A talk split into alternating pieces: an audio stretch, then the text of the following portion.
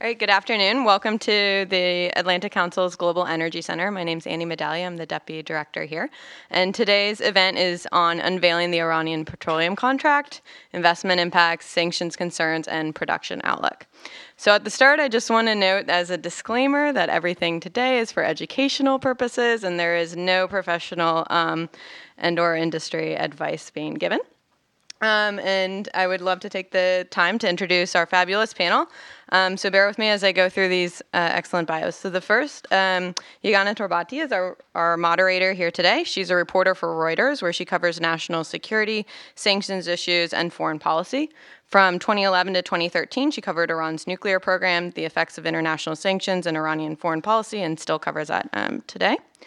On her, her left is um, Sara Vakhshouri, and she's a non resident senior fellow here at the Global Energy Center and is the founder and president of SVB Energy International, a strategic energy consulting firm. She previously worked at the National Iranian Oil Company and amongst other uh, organizations within Iran and is a leading expert and commentator on energy issues on the subject. Um, to her left is is Guli Sabahi, and she is a partner in the energy team at Dentons, the world's largest law firm. And in her role, she focuses on the representation of international oil companies and national oil companies in connection with energy sector transactions in the Middle East, Africa, Central Asia, and South America. And she's a renowned expert on the legal and energy sector. Um, and finally, we have Suzanne Maloney, who Dr. Maloney is the Deputy Director of the Foreign Policy Program at the Brookings Institution and a Senior Fellow with the Center for Middle East Policy, as well as the Energy Security and Climate Initiative. Her research focuses on Iran and Persian Gulf energy issues. And her most recent book is Iran's Political Economy Since the Revolution, which was published in August of 2015.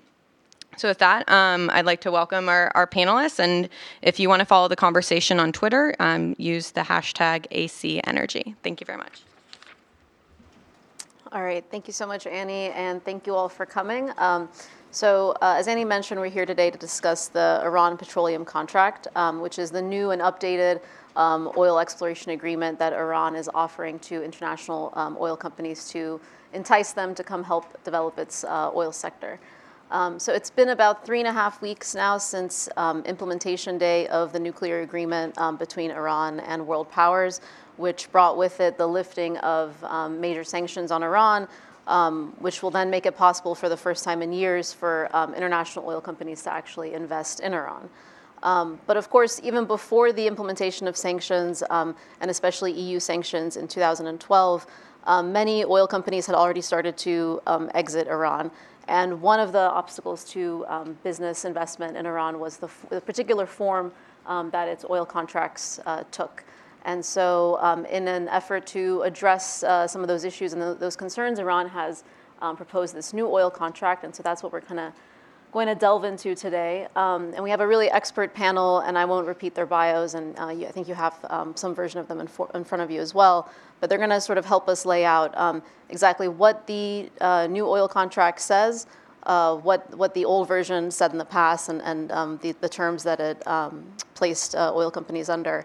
And then also both the, um, the regional context, how it compares to um, what businesses and, and, companies encounter in countries surrounding Iran and similar to Iran, um, but then also the energy market context. And then finally, we're going to look at, you know, particularly this contract's role in some political disputes um, in Iran. Suzanne's going to help us with that. So, um, without any further uh, ado, if, Sara, can you sort of lay out for us, um, you know, what are the what are the biggest features of this new contract? How does it compare to kind of what came before and what, what's notable to you about it? Thanks for the question and thanks for having me here. Um, so uh, since 1979 revolution uh, in Iran, uh, the hydrocarbon uh, laws in Iran changed significantly. And one of the major changes happened was the ownership of the resources that belongs to the public uh, in Iran. And also the presence of uh, foreign companies really reduced significantly since the revolution.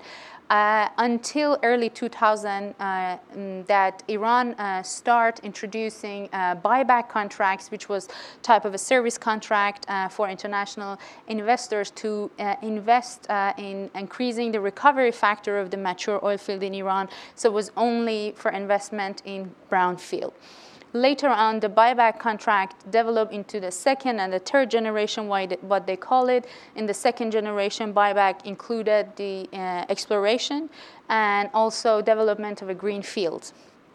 And in the third uh, generation of the buyback contracts, the, uh, the incentives was uh, more than before the flexibility, uh, flexibility of the costs uh, uh, of investors was much, uh, much more flexible and easy. So uh, as you mentioned, we had the sanctions, and then we had, uh, before the sanction, we had the Iraqi market open, we had the companies not being happy with the buyback uh, contract in Iran, and most of the companies left. So last uh, in 2014, February of 2014, Iranian uh, ministry uh, announced that Iran has changed uh, its uh, inter- uh, upstream investment regulation and they introduced a new type of a contract called Iran Petroleum Contracts or IPC.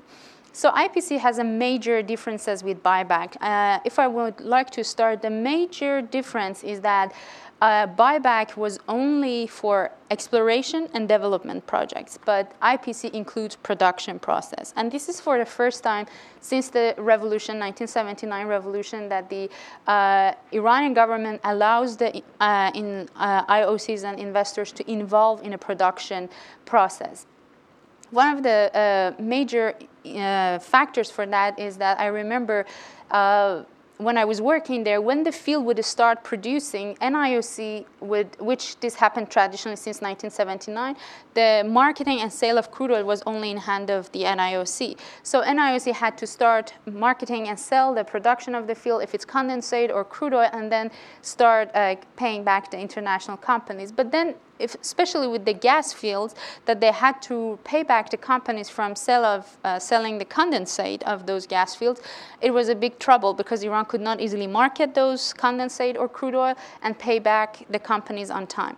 So the new IPC will help uh, NIOC to use the help of IOC, especially at the time of low oil production, low oil uh, prices, and oversupply in the market, to get a help for marketing and sale of this crude oil. The other thing is the duration of the contract. So in the buyback, the company's duration of investment was five to seven years. But now, because it includes the production, and later on, if they agree on a cost reco- uh, production recovery process, it prolongs from seven years, five to seven years, to 20 to 25 years. And this creates long, longer time engagement of investors in Iran. It's going to help the fields to uh, maintain in a better shape than before, but also can create higher political leverages for Iran to increase the lever- stakes of international companies for longer term.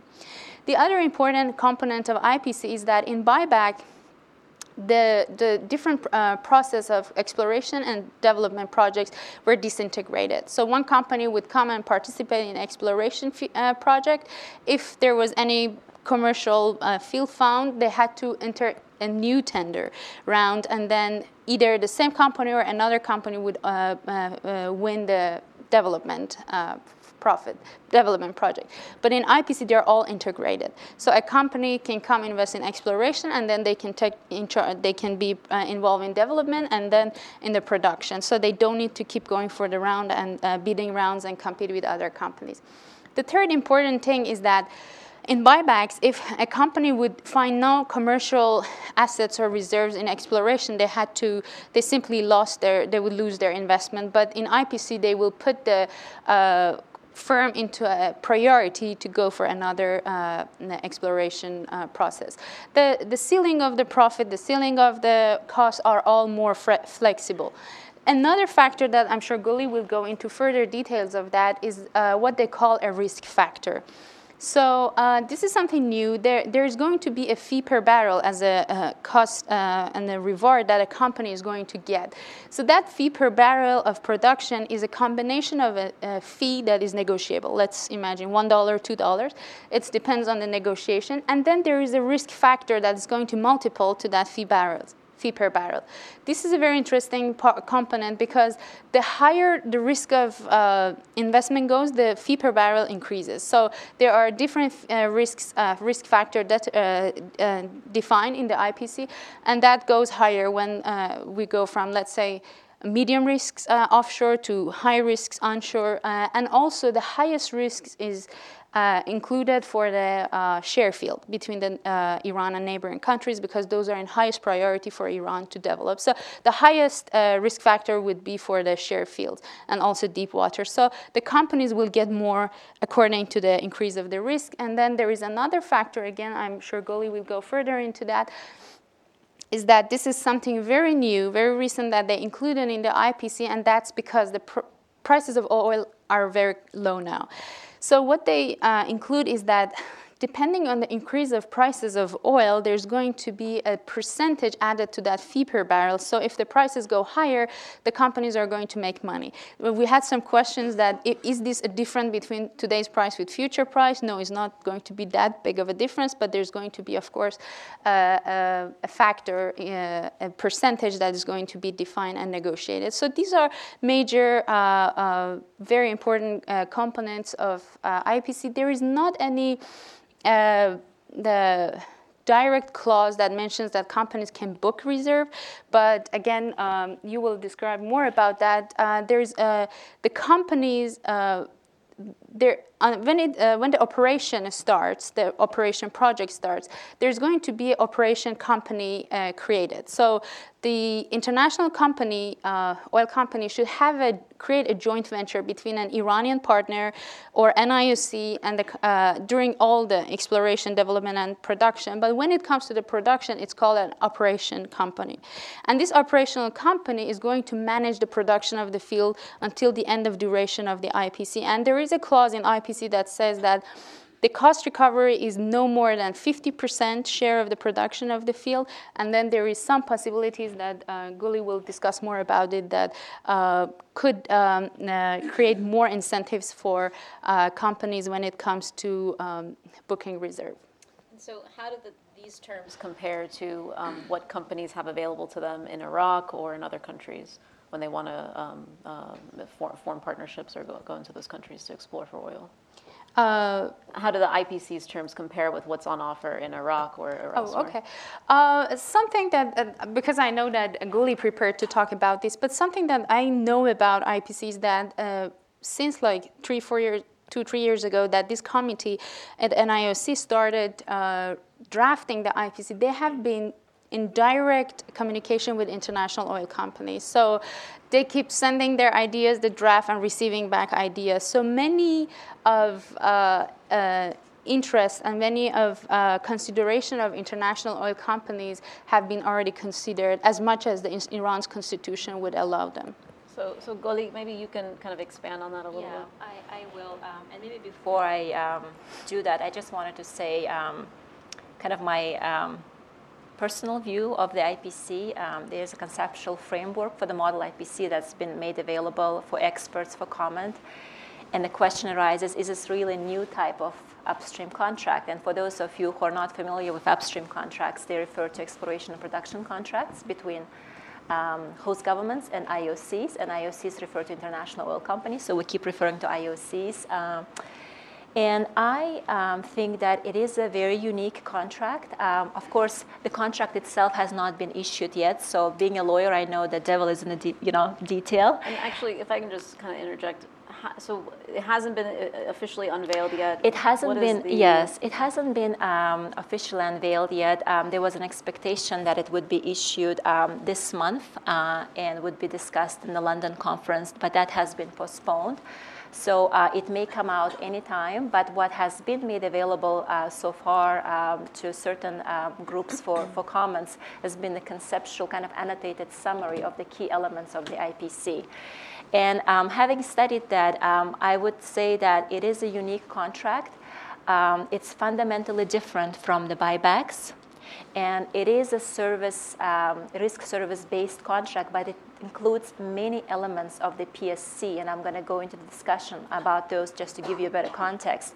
So I personally think that if it's negotiated, um, you know, well, um, you know, it has all of the right fiscal um, incentives, it could be a very attractive um, contractual structure for the for the IOCs. So in terms of how it would compare with um, other countries in the region and globally, I think it's important for me just um, to give a very quick overview of different types of upstream contracts that exist so that you could also get the context for the evolution of upstream contracts in Iran. So, in the industry, when we talk about upstream contracts, we really talk about three types of um, upstream contracts. The first one being concessions. Um, they're also called licenses or tax and royalty regimes. Then you have production sharing contracts, and then you have service contracts. So those are three types. And what you see around the world um, would be really variations of those or hybrid structures that would include elements from different types of contracts. Um, it's, it's, rarely that you see the pure um, you know, types in their own uh, form and shape. So in terms of concessions, you know, they're currently used in the modern form in the US and Australia, and actually Iran was the country that granted some of the earliest concessions back in the late 19th century and the 20th centuries. And those simpler, earlier concessions uh, provided for grants of vast territories of land, of contract areas to IOCs for very long periods of time, maybe 60 years, without really having any um, minimum work program or other work commitments attached. And essentially, what IOC was receiving is the exclusive ownership of hydrocarbons without much of control or oversight by the government uh, over the operations. And um, it's a very controversial history. Very controversial history. So Iran has gone through that. Um, you know, in the wave of nationalizations in the 1950s in Latin America and the Middle East, including in Iran in 1951 the concessions, um, most of them, you know, those earlier simpler concessions, they were um, canceled and abolished. And um, then after the revolution, really, 1979, um, in 1980s, we had the new constitution in Iran, which expressly prohibited the ownership of hydrocarbons by foreign persons. So only the state would be able to have the title to the reserves underground as well as the production above the ground. And, um, you know, the, the, the, birth of the PSCs in 1960s and 70s and 80s all around the world really did not touch uh, Iran that much because of those uh, constitutional limitations. And what happened is that um, in 1990s and early 2000s, um, Iran basically um, offered um, these buyback contracts, which are essentially service contracts, because of the constitutional limitations of not being able to grant the title to the reserves and production to oil companies. So they couldn't do concessions, they couldn't do production sharing contracts in pure sense. So the only structure that was left were service contracts. And that's why the buyback contracts are really a version of risk based service contracts. And um, those um, risk service contracts essentially um, they, they, they basically treat a, an IOC as a contractor. And contractor, they get hired to do a certain um, scope of work for a fixed fee. And service contracts are not favored by IOCs in general because they cannot claim title to the reserves, as we discussed, so that they cannot book those reserves in their financial statements to be able to show additional assets that would help them to incrementally increase the value of their shares they cannot um, um, also um, really be compensated properly for any um, um, really um, performance targets being met, or for example, if the production volumes exceed the target levels, the IOC would still receive the same fixed fee per barrel. So um, that was, of course, not welcomed by by IOCs. And the third point, um, really, that's a very important point for IOCs, is the recovery of costs. The projects that we're talking about, you know, there are millions and billions of dollars. So when oil company goes into those projects and they put this risk capital for the exploration work, they want to make sure that um, they can recover fully um, uh, those costs. And under the buyback contracts, that was an issue. Uh, and, it, and it's still an issue, although the third generation of buyback contracts try to deal with that issue through the de- master development plans, but I think it's still a big issue. So the, the reason I'm excited about the IPC, um, I believe IPC is really intended to um, recognize all of those issues and strike that right balance between the objectives and uh, requirements of the host government and the expectations of IOC. And IPC, hopefully once drafted, will um, address those issues. The conceptual framework does address the issues that I have just outlined. And as I mentioned, um, it does have many elements of the production sharing contract. And for those of you who are not familiar with the production sharing contract structure, essentially when the um, concessions were canceled and then the, the production sharing agreements were born, the key element of the production sharing contract was the sharing of production by the government and by the IOC. So no longer IOC would receive all of the production, right? In addition to that, um, host governments would um, be uh, exercising a certain degree of control and oversight and imposing minimum work obligations of IOC to make sure that the blocks get um, thoroughly and quickly explored. And, um, and there were other elements. Uh, so uh, we see a lot of those elements um, in the IPC. Uh, under the IPC structure, because it's a service contract, the IOC still cannot receive a share of the production, but it does receive it in, in, uh, in the form like of the fees paid in kind. Mm-hmm. So for the work, IOC is going to get fee per barrel, and it's going to be able to receive those fees in kind um, through a share of production. And the way that um, IPC is now dealing with these three issues um, that were raised with respect to the buybacks um, is as follows. The issue of um, reserves booking. So what they're suggesting is um, with the IPC structure, you will not have a reserves booking in a pure sense, the way that SEC rules require it, because um, IOC is not entitled to the reserves underground. But there is a long-term uh, crude oil sales agreement that will be appended to the IPC, and that would be signed between the oil company and the host government for the same duration as the IPC itself, which could be, as Sara mentioned, up to 25 years.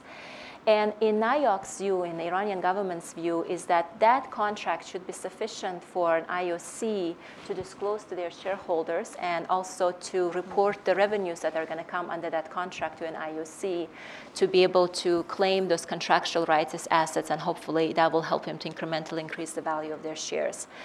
Um, the second issue on the cost recovery, um, it's very interesting when you look at the, uh, the, what has been proposed. The IPC is going to include almost mimic the cost recovery provisions uh, that you find in the production sharing contract.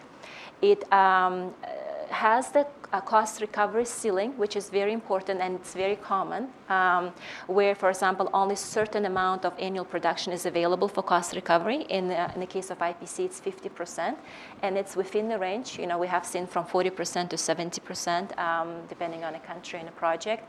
So 50% of that um, annual production would be available for cost recovery, and um, any unrecovered costs will be carried forward um, until fully recovered.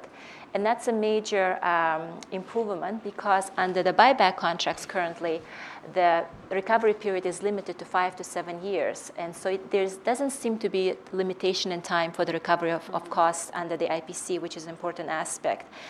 Um, and no longer um, there is this concept of fixed cost, you know, um, where IOC only has a chance to fix costs in the beginning of the project, and then they're just, you know, married to those costs, and, and with the oil and gas projects, the costs could, you know, there always cost um, overruns and changes depending on the, you know, the changes in the, you know, the reservoir and so many other changes.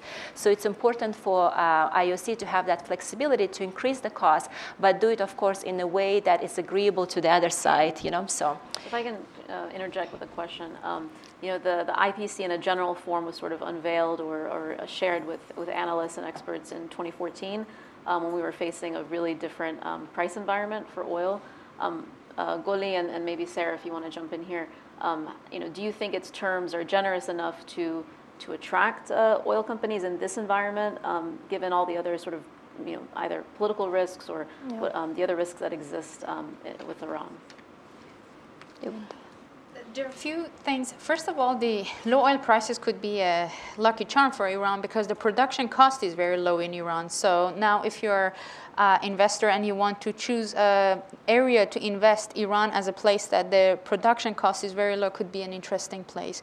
But also the prospect of the market is that the prices are going to be higher in the future. So by the time that the field starts producing and the, um, the uh, according to the IPC, the first uh, cost recovery will start after five to seven years when the project starts. So um, almost five to seven years will be the first uh, production of the field. So by then we are expecting that the prices are higher, but also as I mentioned, there is going to be a um, as Guli mentioned, these are all conceptual drafts, but uh, they are going to include uh, um, a part in the IPC uh, that this fee per barrel is going to be linked to the prices of oil. So if the prices of oil increases, the companies are going to make money, more money. And if you're, as a company, looking into the prospect of the market that the prices are going to be higher, investing in a place that uh, the production cost is very low at, at this moment, and making sure that you're going to make more money if the prices are going to be high, this could be of an advantage. Mm-hmm. But also, again, at the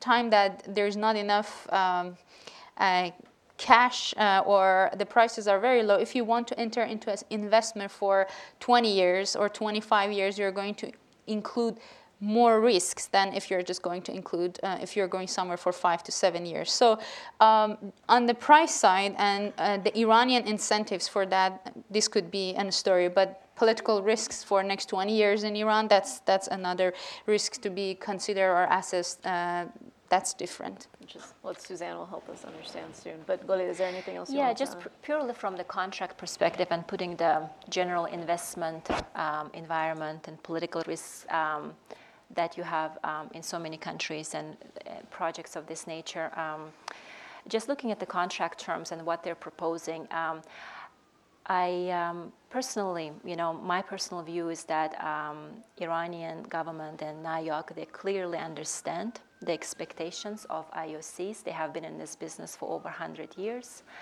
They um, understand the risks associated um, with this business and what fiscal incentives they need to create for the IOCs to come. And, um, and one of the important things um, that actually IPC, um, hopefully, um, at least the framework that we have seen, actually improves on some of the PSCs that we have seen because it includes that um, concept of progressive nature of fiscal terms meaning that uh, in case of the higher oil prices, as Sara mentioned, um, IOC would benefit from it through getting higher fees. And there is also incentive, um, uh, basically, you, IOCs get higher fees if they uh, get involved in higher risk projects. If there's uh, higher volumes of uh, production, then IOCs again get higher fees, you know. And, and the other um, issue that I wanted to mention, I mean, there are other elements of the IPC which we're not really touching upon. Uh, but they're important, uh, and they, the government needs to get them right um, to be able to, um, you know, attract and entertain the investors. And one of them is, and, and it's a very common um, expectation from the government side, is to establish joint ventures between um, local partners and, um, and IOCs. So for IOCs, um, you know, finding the right local partner is always an issue, and who is it going to be? What would be the capabilities of that local partner? The associated transparency issues, the cost associated with it. Do we have to now carry, you know, that partner as well? Maybe in addition to NIOC, you know. Um, so will be additional carried interest, which is a real liability for the, um, for the IOC.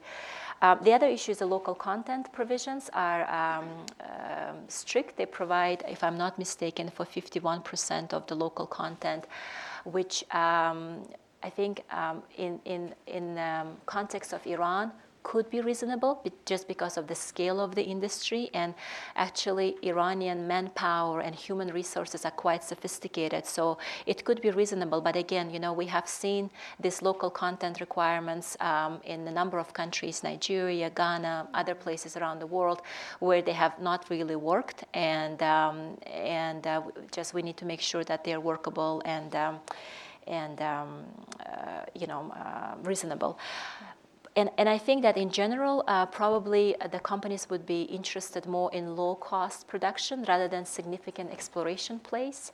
And um, Iran is looking to attract investors not only in greenfield projects and, or new exploratory plays, but also in brownfield projects. They have a, a number of mature fields that need EOR, enhanced oil recovery, or IOR, improved um, oil recovery processes and technology. So um, you know, there might be investors interested in that, and, um, and, and, that could be low cost production. So um, that's not available uh, in many other places around the world. Something I wanted to add is that um, um we noticed that um, the country, uh, countries are more interested about Iran than companies. So many of these com- companies move to Iran is under an umbrella of countries because Iran is trying to engage uh, the business, its oil industry business, and investment with countries in a bigger uh, umbrella of different uh, profit. Like for instance, with in the case of France, we uh, Iran's president went to France. They purchased a huge number of. Um, they gave a big order to Airbus uh, mm-hmm. for purchasing uh, aircraft. Part of that deal was that Total signed a deal to import, let's say, 200 kbd of crude oil and invest in Iran's oil business. The, the same story with, is with India, for instance. So Iran would give one field. Um, gas field. Uh, we know that Indian are very interested in gas fields. So India would invest in an upstream gas field in Iran and uh, extract the gas. Another Indian firm would come and uh, invest in downstream in Iran and or a petrochemical field and would uh, process this gas produced from that field into the petrochemical field. So there is lots of uh, master uh, arrangement which deals between country to country. So most of the companies that are interested in engaging in Iran are those countries that uh, companies that their countries are going into a bigger deal with Iran, uh, Iran, and uh, they're going to arrange mo- more incentives around just an investment. For instance, Iran is one of the very unique countries that is doing the most oil sale in the world in a non-dollar currency. Mm. So let's say, okay, uh, France is going to import oil from Iran in euros, or China or Japan in their own local currency. So these are all incentives. Or uh, for uh, as, as part of uh, what Guli said, the companies would receive oil for in compare for receive oil for their investment in Iran. So kind of oil for good turns into oil for investment or oil for services. And Iran does these ar- uh, arrangements with, let's say, China or Japan or India or Europe into a bigger uh, and much more higher level than just a company company. Sure. So I'd like to bring in Suzanne at this point. Um, now, this is not obviously a strictly political panel or panel on Iran's politics, but in Iran, nothing is really separated from politics. So um, I think just a few days ago there were some protests over this exact the, the, the topic that we're discussing today, which is the IPC. Um, there were some hardline students protesting in front of the oil ministry, basically saying that it amounts to a violation of the constitution because it um, uh, grants foreign foreign companies ownership of Iran's oil reserves. So, can you talk a little bit about kind of the political rivalries and the dynamics that this this issue in particular has kind of sparked and brought to the fore? Sure, and I just want to thank you all for coming and thank the Atlantic Council for pulling together this phenomenal group of experts, including Yeganeh, who's done groundbreaking work on Iran's economy in her own reporting. Um, so we're really lucky to be here with this crowd. Um, you know, Hassan Rouhani, the Iranian president, has said that everything, the Iranian economy is political. And I think that that's fundamentally clear to anyone who's kind of watched the evolution of Iran over the course of the past 37 years.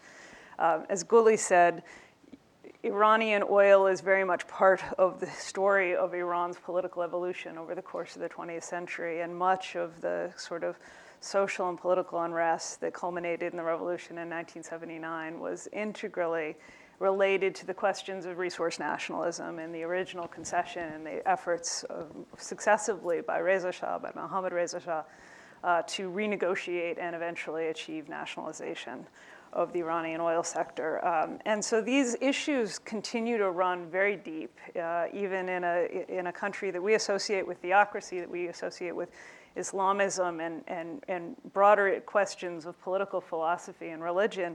In fact, the issue of control of resources is sort of central to the identity of the Islamic Republic and very much crucial to the political dynamics within the country throughout the course of, of this revolutionary period.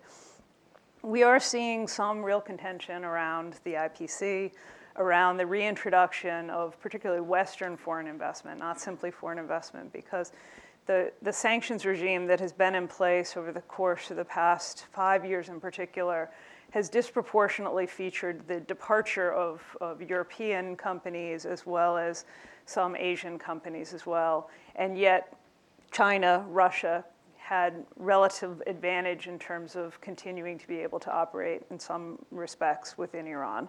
And so the, the JCPOA, the nuclear deal, has brought about a situation in which most of Europe, South Korea, Japan can return almost unfettered in terms of access to Iranian energy markets. US companies, US persons, even working for international companies, still face real restrictions in terms of their ability to interact with the Iranian economy. Um, but it, it is a new day um, for the Iranians, and uh, one that, that, that comes at a time where I think there has been uh, an evolution, which is reasonably um, positive in terms of the receptivity to that kind of foreign investment. Um, it's a twofold evolution. Um, you have an ideological evolution in the way that, that uh, the, the different political groupings think about foreign investment, about the economy itself. The revolution uh, in 79 had a really strong component of kind of socialist, Marxist, uh, left wing politics, which remained very powerful well into the 1990s. And it was most prominent, its, its most prominent articulate uh, those who were most prominently articulating these sorts of views of kind of state domination of the economy and uh, disinterest in foreign investment were those from what was then called the Islamic left. They're the same people who sort of morphed over the course of the 1990s into what we now would call the reform movement.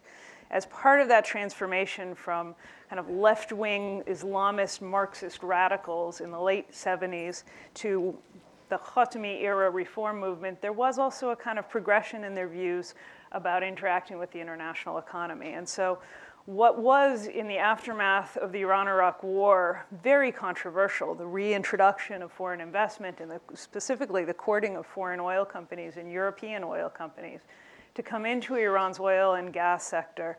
Uh, is no longer quite as controversial because, in fact, this very powerful ideological spectrum, which has been a, an important political force, even as it's been marginalized in recent years, is no longer as averse or it's no longer as sensitive an issue um, within the Iranian political dynamic. I think the other reason why there is l- a lessening of the um, anxiety about foreign investment is simply the impact of sanctions and what has been experienced by not just a leadership level, not just a corporate level or a state economic level, but on an individual level in terms of people's pocketbooks. Um, has reinforced a consensus around a need for foreign investment, that despite Iran's diverse economy, despite its massive uh, wealth in terms of both human and natural resources, that Iran actually does need foreign capital and foreign technology. And it specifically, I think, helped puncture this, this notion that was particularly romantic and attractive to those on, on the more conservative or hardline elements of the Iranian political spectrum that Iran didn't really need the West in terms of its economic development. You know, in fact, the growth is all going to be in Asia, and so, you know, we don't need those European and American companies. I think the experience of, of the course of the past five years, with the departure of most of, of nearly all of, of the Western European foreign investors in Iran, um, has, has helped to persuade even those who are perhaps not culturally or politically sympathetic to the West that in fact to be fully reintegrated into the Iranian into the international economy, Iran is going to have to have partners in European companies uh, and and even conceivably in American companies, despite the fact that sanctions preclude that. Um, how do I know this? Why do I believe this? In part because of the rhetoric. We can, you can tra- track an amazing kind of progression of the rhetoric. In part because we've seen this transformation in the political viewpoints of particular groups and individuals, the way bills and, and different proposals have moved through the parliament. But simply look even at, at Hassan Rouhani's government that he put together and the sort of degree of controversy that has emerged around the nuclear issue or the sort of um, sensitivities around the person of, of the foreign minister, Javad Zarif. Um, there's been almost no pushback against uh, Bijan Zanganeh and the technocrats that he brought back into office. Um, and if you think back to the period uh, of the late 1990s when Zanganeh also held the oil ministry and, and was supported by many of the same people who helped design the IPC, um, they were enormously controversial. And Zanganeh was constantly targeted with uh, accusations of corruption. In 2013, his nomination went almost unopposed. There was very little uh, pushback. So there is going to be a debate around the IPC, and it will be to some extent instrumental because there's a real incentive for, for many in the political spectrum in Iran to find ways to undermine Rouhani's government or even other elements of the government in order to advance their own interests. Um, But ultimately, it's a more, I think, conducive environment for uh, a, a, the sort of contract model that will actually attract foreign investors, as opposed to one like the buyback that foreign investors agreed to, sort of holding their noses and hoping against hope that it would, that it would eventually become a more attractive set of terms. Uh, go, do you want to say something? Add something. In, I'm not going to comment on the political side of it, but um, just going back to the history, it was in 2013 that um, the sanctions on investment in Iran was really intensified. Uh, but, and that time, Iran's oil minister was Rostam Ghasemi, a commander, uh, one of the IRGC commanders, um, uh, who was commander of Khatam al-Anbiya uh, construction uh, um, company or complex he, uh, for the first time, announced a production sharing contract. Uh, so this production sharing contract was offered to ONGC Videsh, uh, and this was for development of Farzad B field, which is a share field between Iran and Saudi Arabia. Uh, very sensitive for the both countries. So it was very interesting because it just made some noises in the media. It really didn't anything happen, but Indian officials announced that uh, they're going to get the contract because if not, then the Chinese are going to get it. But of course, no one could pursue an investment in Iran. But actually, uh, it's interesting that an IRG, uh, uh, uh, oil minister that had a close ties with IRGC and when we think hardliners are against any uh, economic open up in Iran or more incentives in uh, IPC, he himself offered a production sharing contract. At that time, they introduced two draft of uh, investment in gas fields and oil fields. It was about 120 something pages of draft mm-hmm. of a mm-hmm. production sharing contract investment in Iran. Of course, at this time, Iran doesn't need to. Uh, really uh, go toward production sharing contract because it's not dealing with those sanctions but at least it was a good test for iranian government to see that if they increase the in- incentives for investments many companies would be interested in investing in iran. Of course no companies could do it under that sanctions uh, environment against iran but i think there are uh, a lot of investment uh, incentives. And something else that i just wanted to add about the local content that you mentioned um, uh, the education uh, labor in Iran and also the infrastructure. There are many companies that uh, historically worked uh, pre 2012 sanctions with all of these European companies and uh, with Total, with Eni. So many of these European companies, especially that are looking, going back to Iran, have worked with um, many of these companies in Iran and they know are and are, avail- are um, aware of Iranian. Um, local capability for uh,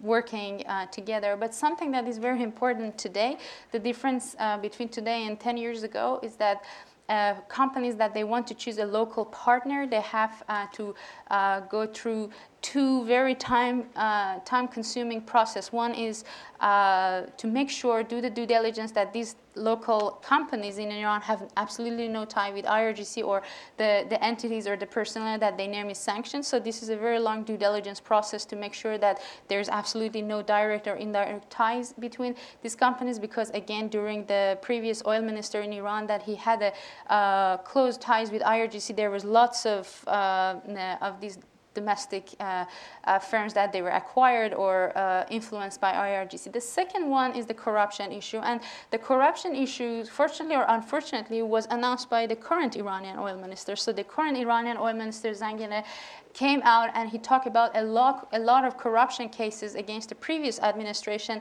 that many of these major uh, oil company, major contracting company that are going to be the partners to these uh, investment companies have been involved in these corruption uh, cases that the oil minister announced. And uh, some of them might be just the personal liabilities, not just the company liabilities, but this is another component that is going to add through the uh, prolonging the process of choosing a local. As, a, as someone who sort of covers sanctions, you know, one of the one of the remaining U.S. sanctions, the secondary sanctions, is on the IRGC, and so that um, places any company that is found to have been doing business with with the IRGC. Um, at uh, risk for, for um, sanctions of the U.S. I, I have a couple yeah. question, more questions. Can I, can I just add one thing, just to close the, the, the, the, the, the, the point on production sharing contracts? I should have mentioned in my presentation. I'm so glad you brought it up.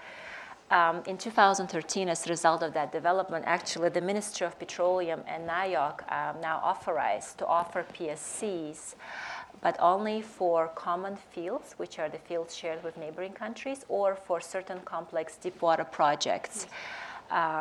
We haven't seen any of those, I guess, signed to date, but there is that authorization. So the PSC may be still um, used for that, but with the current IPC structure and the way that it is attractive to investors, they may not even need to go back to the PSC. Maybe they could negotiate Should- those details. Yeah, yeah. For so- those fields.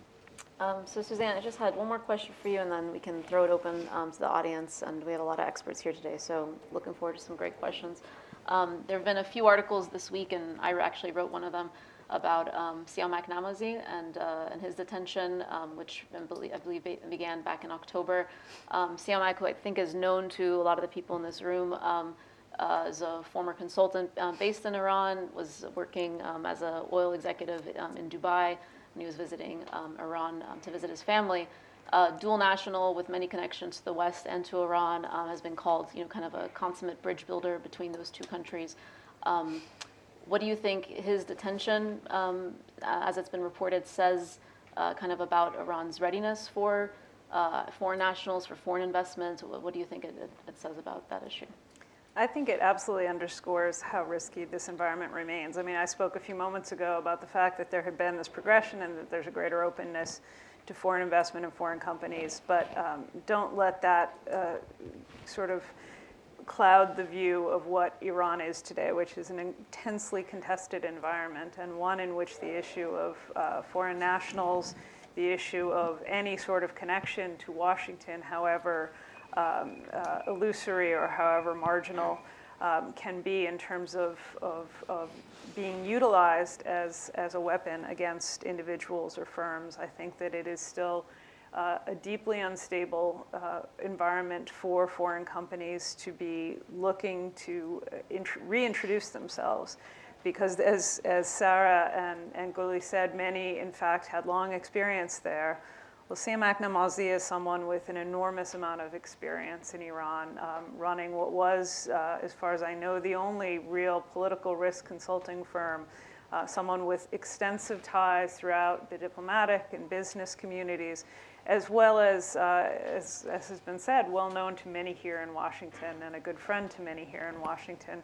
Um, he uh, is simply caught up in what is a, a, an environment in which you really can't anticipate precisely how various actors may act against uh, political rivals within the system and using third country nationals, dual nationals, and of course Iranian citizens themselves who are the foremost victims of the arbitrary judiciary, judicial system that exists in the country.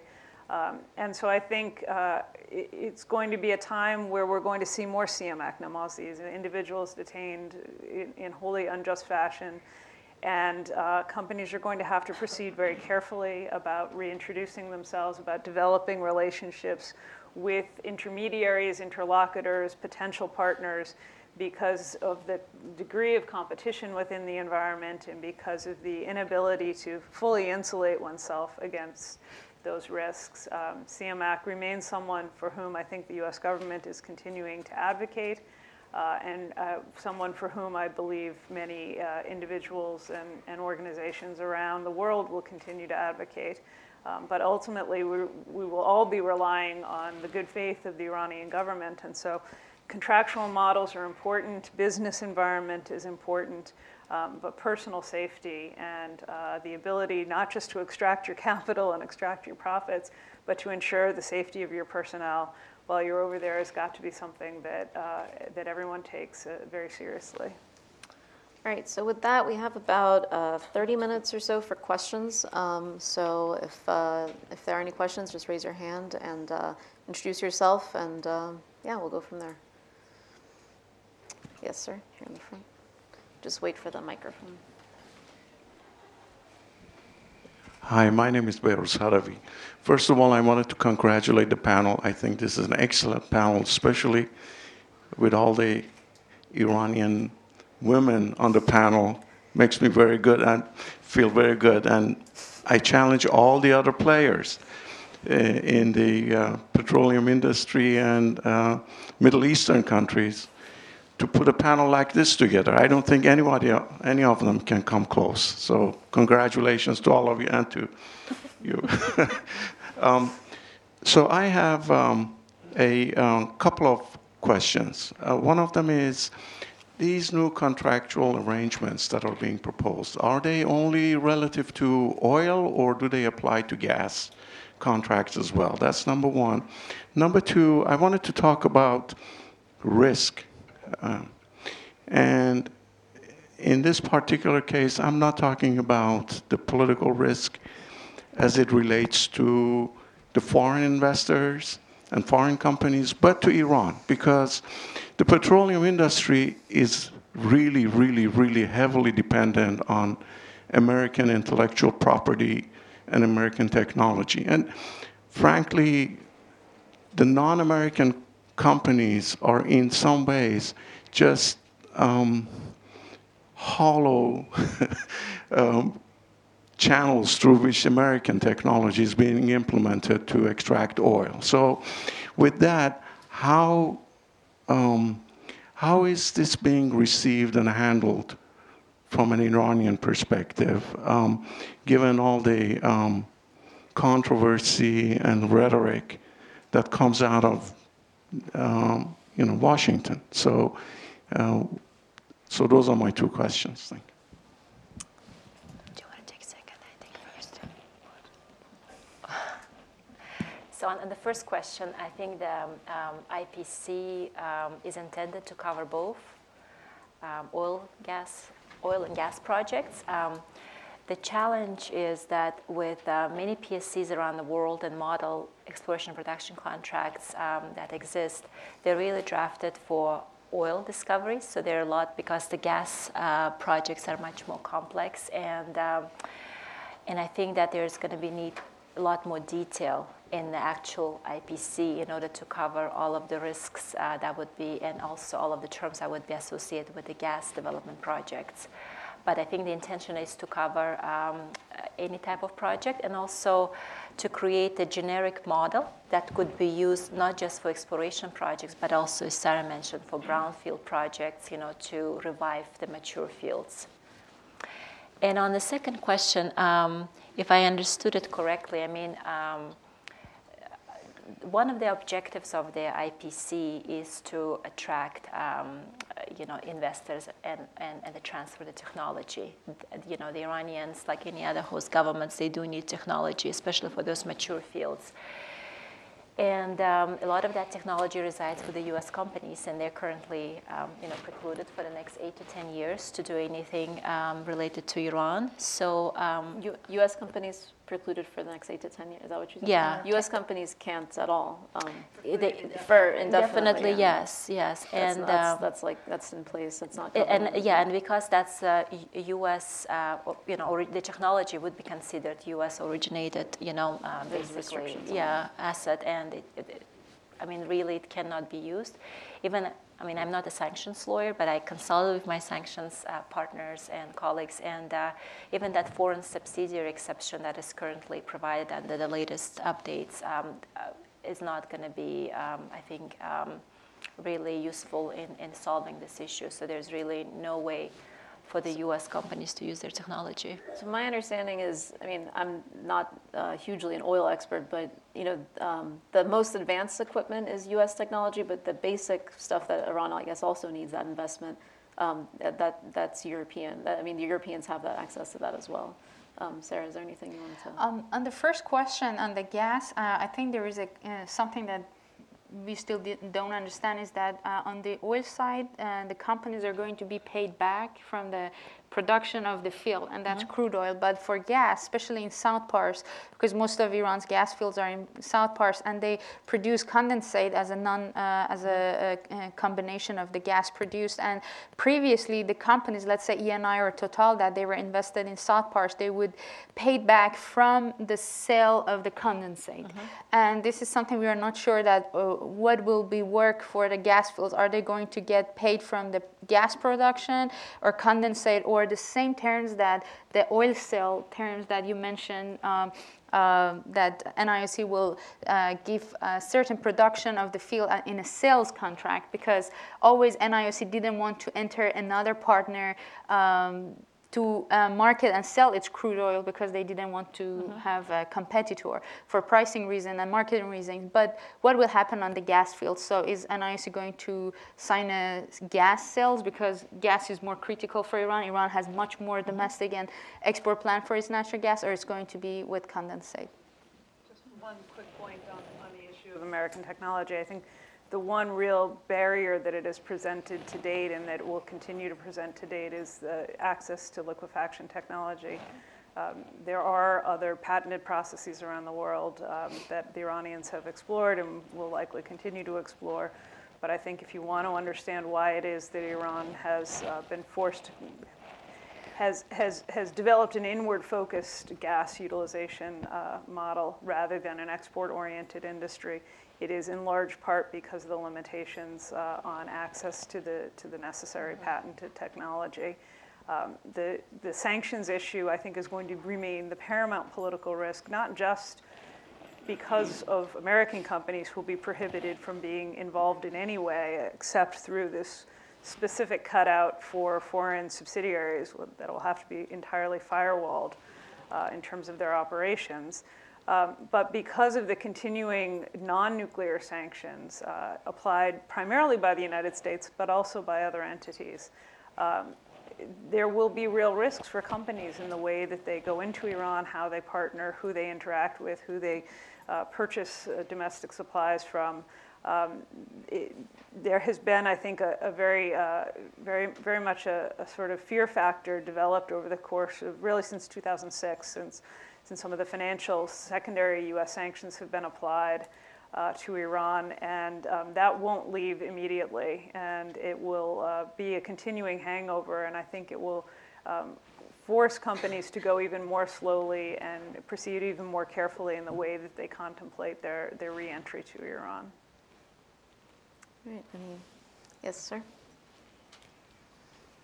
Hello, uh, my name is Jim Burkhard with uh, IHS the U.S. sanctions, uh, U.S. still has a number of sanctions on IRGC related companies. IRGC related companies are deeply embedded in the Iranian economy, including the oil and gas sector. How will uh, foreign companies avoid or uh, avoid um, even inadvertently uh, working with such sanctioned companies? How difficult or how easy will it be to avoid that?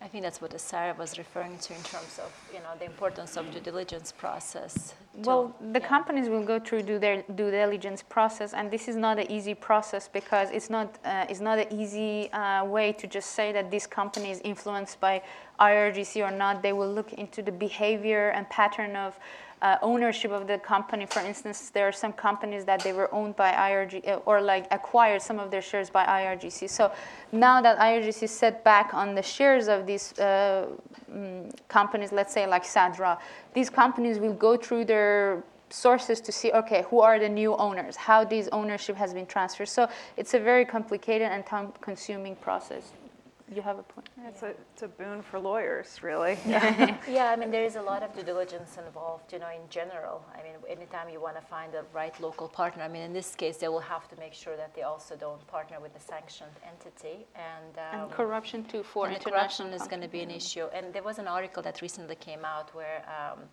I think NIOC, or it was maybe from the Ministry of Petroleum, um, making statements that you know that investors would be free to choose the local partner that they want, that going to be no imposition, so they'll just have to do their own due diligence and make sure they find the right partner.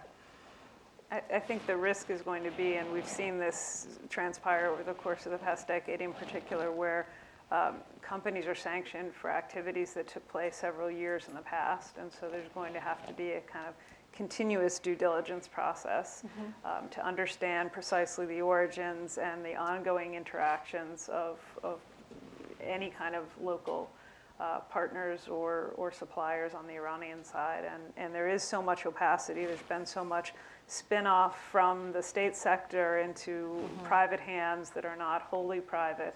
Uh, and I think we're going to likely be in an environment where the Treasury Department is going to be looking for opportunities to demonstrate that U.S. sanctions continue to have meaning, even in a, in a post-nuclear deal world what, where the rest of the world can do business with Iran.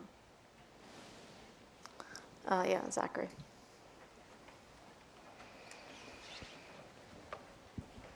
Hi, um, Zach Kyler, CSIS. Of the uh, details that remain to be ironed out about the terms of the IPC, um, how drastically might they affect the attractiveness of investment in Iran? Um, how, how fundamental are the details, and um, how much could they affect uh, the, the kinds of profits that IOCs could see um, from investment in Iran? So the contractual framework that has been proposed right now um, is set for a generic model, IPC, that could be used, um, as I mentioned, for different types of projects.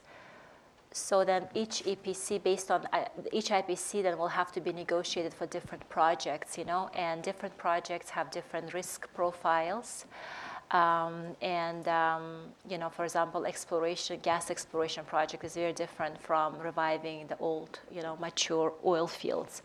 So, um, and I think um, the details are very important, and I think it would be up to the, you know, the companies to really look at each contract carefully and make sure that all of the, the right terms and incentives are there. But at least the, the generic um, IPC model, or at least what has been proposed uh, so far, um, is intended, I think, to recognize, um, you know, the different issues that will come up in different types of projects, and it tries to address those in a very generic way, um, and not even a generic way, but um, a lot of like fiscal terms have been kind of spelled out with the cost recovery terms, as I mentioned, even the cost recovery ceiling, and the other interesting point we were talking about um, the progressive nature of the fiscal terms under the IPC, and the fact that the fees paid to IOC are going to be linked to the higher oil price They even uh, have included the concept of um, price cap formula in order to address the issue of potential windfall uh, profit uh, profits that IOCs, and that has been an issue in a number of countries, resulted in uh, litigation and arbitration cases. So IPC, I mean, it's clearly drafted by the team who has studied a number of contracts, and they have been doing this work for a while. So they really understand mm. the issues that are going to come up, and they try to, you know, to address um, those issues um, in this um, uh, conceptual framework. And we, we haven't actually seen the final contract. It's the, the, the kind of unveiling has, I think they've now delayed it five times. The most recent one was supposed to be in a couple weeks. They're working on details. that was that was postponed or canceled. Um, and now I, I, I, read somewhere some some officials saying actually we don't need to unveil it in, in, in the West and in, in London because people are going to be familiar with it here in Tehran anyway. But has Parliament, I mean, does Parliament have to approve this? Does it go to the Expediency Council, the, the Guardian Council? Like, what's the final? I know the Cabinet has endorsed it, but is there like a final stamp of approval? No, there is no need for the parliament to approve it, but the parliament can criticize that, and that's what happened. And the problem from that, I mentioned that in uh, different occasions, that Iran doesn't have that regulatory, energy regulatory body. That uh, actually many international oil companies and investors are very much interested in investing in countries that they have that regulatory body because, first of all, increases the transparency. Second, it prevents all these interagency uh, rivalries.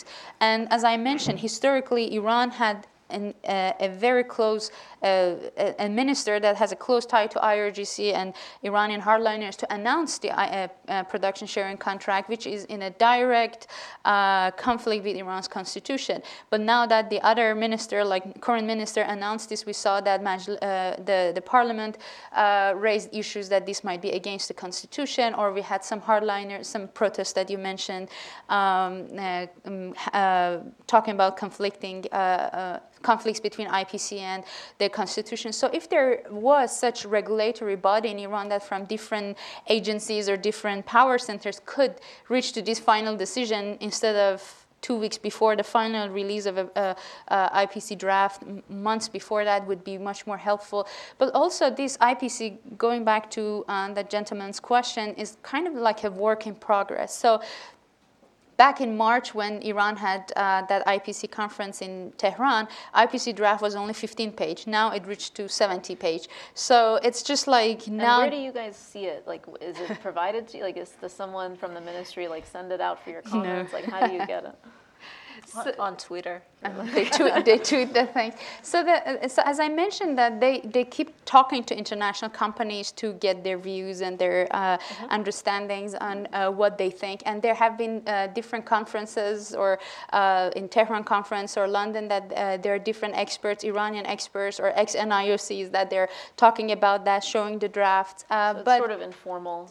it's a very informal channel, but uh, going back to the details, I think it's very important before the final draft or the concept of IPC to come out that they have as much as detail that they can include it. Because, for instance, in March, uh, that 15 page, if you could see that, there would be lots of confusions. And if you just say that the details will be announced later, the companies would always be under this notion that another company might get a better terms, you know, because if you don't know how, how long the cost recovery is going to take, if you don't know what is the oil cells, uh, like the, so um, oil cells agreement going to like to be, uh, what is going to happen if this is a gas field, what the companies are going to get. So if there's big details and there's lots of huge ambiguities in that con- com- uh, contract, the companies are always fearful. The companies are going to think, okay, is ONGC going to still get kind of like a production sharing contract for signing a Farzad B field. So the, these these ambiguities create uh, conflicts and, and uh, Yeah. raises issues among IOCs. But if you come out with a concept that includes the specific details, I mean, of course, you are going to negotiate for fee per barrel. But if you're going to negotiate about the major terms of a contract, like uh, selling oil or getting uh, shares of production of the field, these are major components. And if it's going to be different from companies to company, field to field, that creates a lot of uh, Yeah. I think the, the Expediency Council has said it's going to weigh in on, on the final model, but, you know, it, and I fully endorse the idea of uh, Iran needs a, a genuine regulatory system for the energy sector, but the problem is not so much about the specific Iranian energy sector, it's really about the, the arbitrary nature of Iran's legal system. If you had a clear, transparent, certain legal system in Iran, um, one that was not open to manipulation by different political forces and that wasn't ultimately accountable to unelected institutions, then there would be a greater degree of confidence that, okay, you invest 20 billion over the course of, of five to 10 years and you're going to have some kind of transparency and certainty in this legal system. You're just not going to have that same degree of confidence. Now, that's a world that energy companies know pretty well because you know they tend to operate in environments with a certain degree of um, uh, difficulty. But uh, I think this is fundamental to the Iranian system, and it's not going to be a, a sort of quick fix because even with the blessing of the Expediency Council. Um, and with a different political environment than you might have faced when the buybacks were first being considered, um, there is still real potential to see political shifts in, within Iran in a way that could endanger whatever terms are set out today. And, and you could see an, an environment, as we did between you know, the early 1990s, the er, initial efforts to reattract uh, foreign investment, the late 1990s when those in, uh, efforts started to pay off, and then, of course, 2005 when it became a much more restrictive environment, not simply because of sanctions, but because of the domestic political pushback against foreign investment from hardliners. Goli, you wanted to add? Yeah, no, I wanted to add on. Um, we shouldn't forget that IPC is a model. You know, you cannot really. It will take a very long time for the model to include all of the variables and all of the optionalities that you really need for to take into account different risk profiles associated with different types of projects. It's a lot of work, and, and, and I think what we will see in IPC probably not much more detail than we have seen so far, but it would set the kind of the groundwork and um, kind of the key elements. And, the, and, and I think the details will be really subject to negotiation and um, individual um, um, agreements. And again, some of those details would, will differ, and they have to differ because the projects are different. You know, if we're talking again exploration project versus, um, you know, brownfield project. You know, so so it, it's it's almost impossible to just use one form of the agreement, and. Um, and unless you draft it, you know, in a way they say, you know, there are seven types of projects that have been identified for which model would be used, and under each provision or at least fiscal term, you'll say for this type you can use option one, option two, option three. You know, there are some model contracts like JOA published by AIPN that has that, but that a lot of work went, went into it. So I don't expect to see all of the details for different types of projects in the IPC, but IPC will set the key elements and. Uh, and, um, and hopefully um, there will be no kind of major surprises in the individual agreements. But it, it's, you, it's, it's always, there is this um, you know, notion somebody got better terms. The reality is that each project is so different from another project, and um, the risks involved are different. So it, it's almost impossible to find two identical projects to be able to say we, we you know, claim the right to the same types, types of terms. And even the timing on when you come in could differ. For example, the first movers might have a you know, first mover advantage. We have seen it in the CIS, you know, when in the, in the beginning of, uh, in early 1990s, you know, the oil companies got much better terms than the ones that came 10 years later, even for the same type of projects, you know. So, so all of those issues need to be uh, taken into account. Uh, I think we have time for a couple more questions. Uh, yes, ma'am. Julia Nanay, Energy Ventures LLC. I, on the first mover advantage, I know when Total and Gazprom did the Sirri uh, field, they got better contracts on that buyback than uh, subsequent ones probably. But I had a question on, before you even get to the contract issue, um, companies will all want these big fields, like Total says Azadegan, there's Ahvaz Bangistan. And so um, one of the ways that they're selected is through a master development plan. So will the companies have to um, provide master development plans for these fields? And will, um, because I know that that was a problem for NIOC to decide on awarding Ahvaz. They got confused by all the different master development plans. So I imagine that that's going to be the first step before signing a contract. Yeah, so um, again, different projects, right? So for the exploration projects, um, I think that the, the bidding process would include the submission um, of the, you know, usual things like minimum work program obligations and minimum financial commitments for the first two years.